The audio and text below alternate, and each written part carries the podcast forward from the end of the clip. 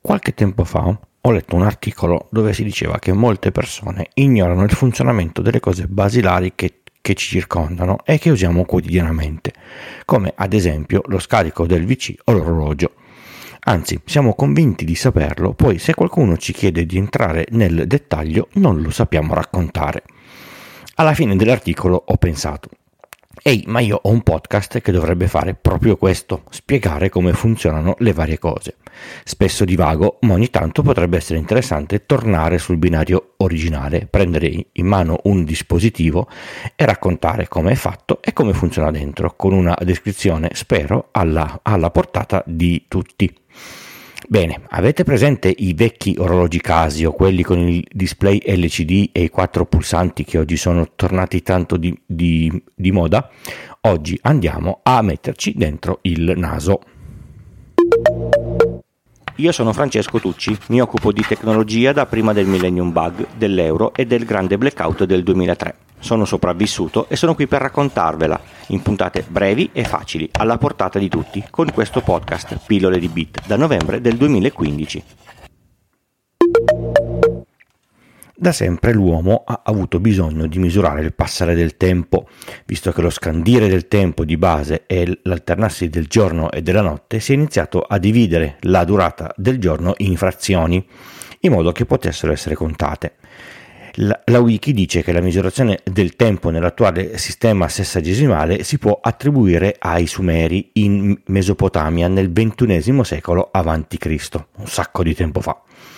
I primi sistemi per misurare il tempo erano le meridiane che funzionavano col sole, solo di giorno e cambiavano a seconda delle, delle stagioni. Poi vennero le, le, clessidre, gli orologi ad acqua, quelli a, a, a pendolo, quelli a molla, poi quelli elettronici al quarzo e atomici.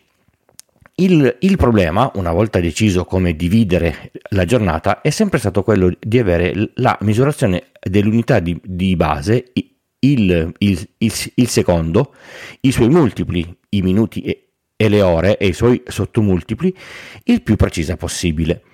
Se ho un sistema che batte il secondo esattamente della durata che deve essere, allora avrò un orologio molto preciso. Se riesco ad avere un sistema che batte i suoi sottomultipli in un modo molto preciso, potrò misurare unità di, di tempo più, più piccole, come ad esempio i cronometri della Formula 1. Prendiamo il nostro Casio. La sua funzione di base è, è indicare l'ora in ore, minuti, secondi. Una delle funzioni accessorie è avere il cronometro che misura il, il tempo in centesimi di di secondo. Mi serve qualcosa che batta il tempo in modo preciso, che sia piccolo e che consumi poco. Ed ecco gli orologi al quarzo. Il quarzo ha delle caratteristiche elettriche e meccaniche che combinate lo definiscono piezoelettrico. Se lo comprimo emette una differenza di potenziale. Se gli applico una differenza di, di potenziale cambia leggermente forma. Se lo taglio in un certo modo e lo metto in un circuito adatto, avrò un oscillatore con una frequenza molto precisa che non cambia nel tempo e non cambia in base ai pezzi prodotti. È sempre quella lì.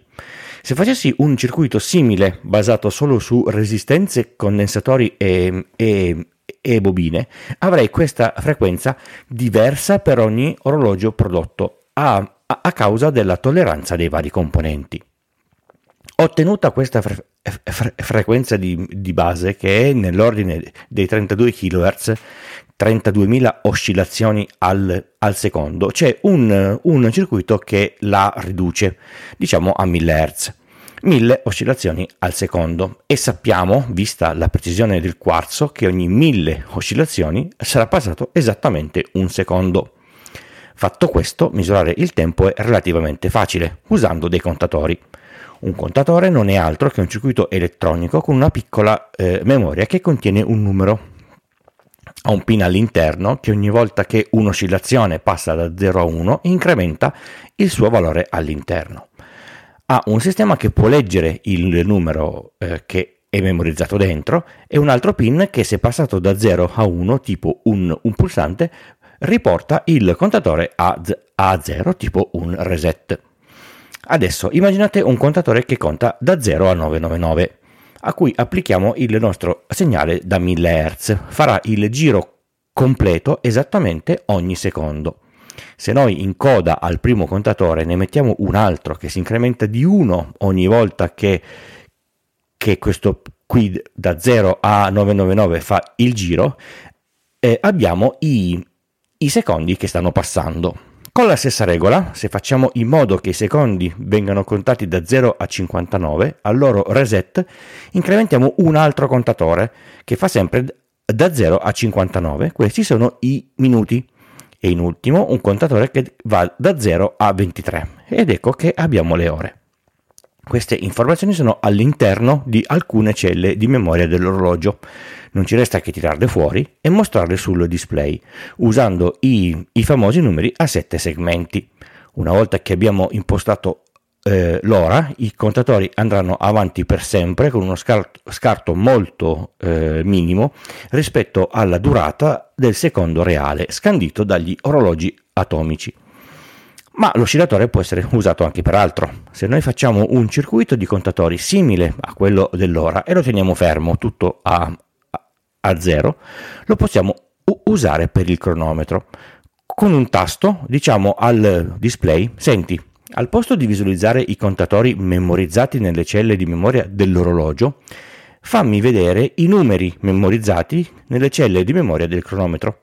L'orologio andrà avanti per i fatti suoi ma noi non lo, non lo vediamo sul nostro schermo. Passeremo al, al cronometro e vedremo quindi 0000.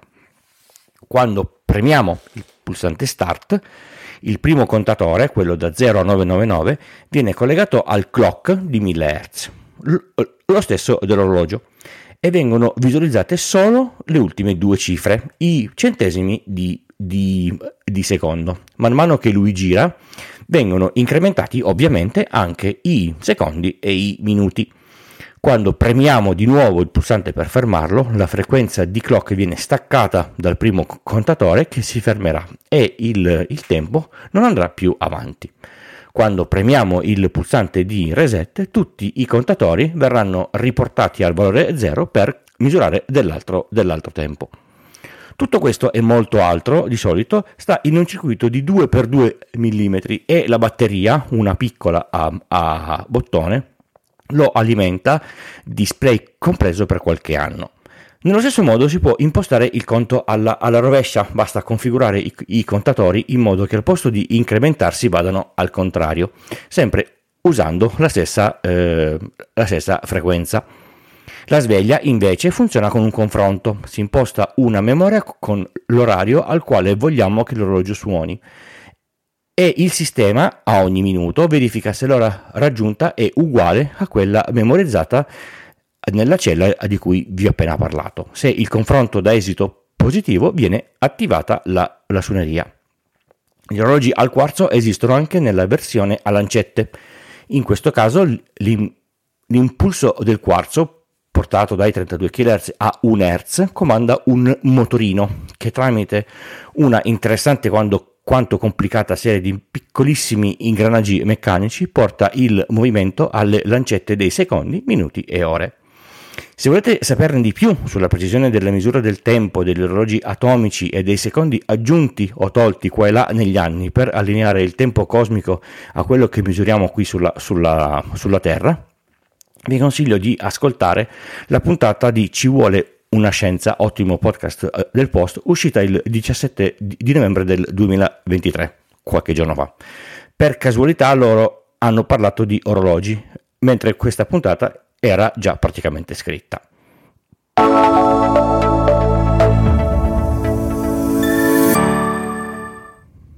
Pillole di Bit è un podcast di tecnologia, breve e alla portata di tutti, scritto e raccontato da Francesco Tucci. Esce quasi ogni lunedì mattina. È realizzato grazie al supporto dell'hosting Third Eye e del software di montaggio producer di Ulti.media per macOS. Il podcast è diviso in capitoli per poter navigare più facilmente con la vostra app di riproduzione e, se volete, per saltare questa parte, una volta imparata a memoria. Se vi interessa una consulenza tecnica in ambito informatico, scrivetemi a pdb-tucci.b o, o Sul sito Pillole di Bit con il punto prima dell'it trovate tutti i link e riferimenti delle cose dette in puntata e le modalità per sostenere economicamente il podcast e ricevere i bellissimi gadget. Ed è giunto il momento di ringraziare la generosità degli ascoltatori, generosità che permette al podcast di andare avanti sotto l'aspetto meramente economico. Le donazioni mensili, come se fossero degli abbonamenti, questa settimana sono di Valerio. Le donazioni a sorpresa, quelle non programmate che mi ritrovo nella mail piacevolmente inaspettate sono di Antonio. I Satoshi che arrivano tramite il Value for Value grazie al podcasting 2.0 sono di Fulvio, Nicola, Federico e Andrea. Grazie a tutti voi che ascoltate e che contribuite, ve ne sono davvero grato. Ricordatevi che se avete donato da 5 euro in su e compilate il, il modulo che trovate sul, sul, sul, sul sito arrivano i gadget. Altri modi per sostenere il podcast sono parlarne con amici e, e, parenti per aumentare gli ascolti o usare i link sponsorizzati o di partner, quelli che se usate a me arriva una piccola commissione. Potete fare gli acquisti su Amazon, fare un contratto di connettività con AWeb, il miglior provider che io abbia mai mai provato e se avete una partita IVA abbonarvi a Fisco Zen per avere un servizio completo di commercialista online, uno sconto e una consulenza iniziale gratuita. Tutti i link sono in descrizione. Vi siete mai chiesti quali siano le dimensioni ufficiali di un oggetto qualsiasi, un bicchiere, una maniglia, un mattone o mille altre cose? Andare a cercarle anche avendo vari motori di ricerca o intelligenze artificiali a volte potrebbe essere non banale. Esiste un sito che fa solo questo. Aprite dimension.com e cercate l'oggetto, la cosa o la persona che vi interessa ed ecco a voi disegni, proiezione, rendering 3D e tutte le varie quote. Per gente curiosa, davvero un sito da mettere nei propri preferiti. Grazie per essere arrivati alla fine di questa puntata di Pillole di Bit. Ci leggiamo in settimana sul canale Telegram in attesa della puntata della settimana prossima. Ciao!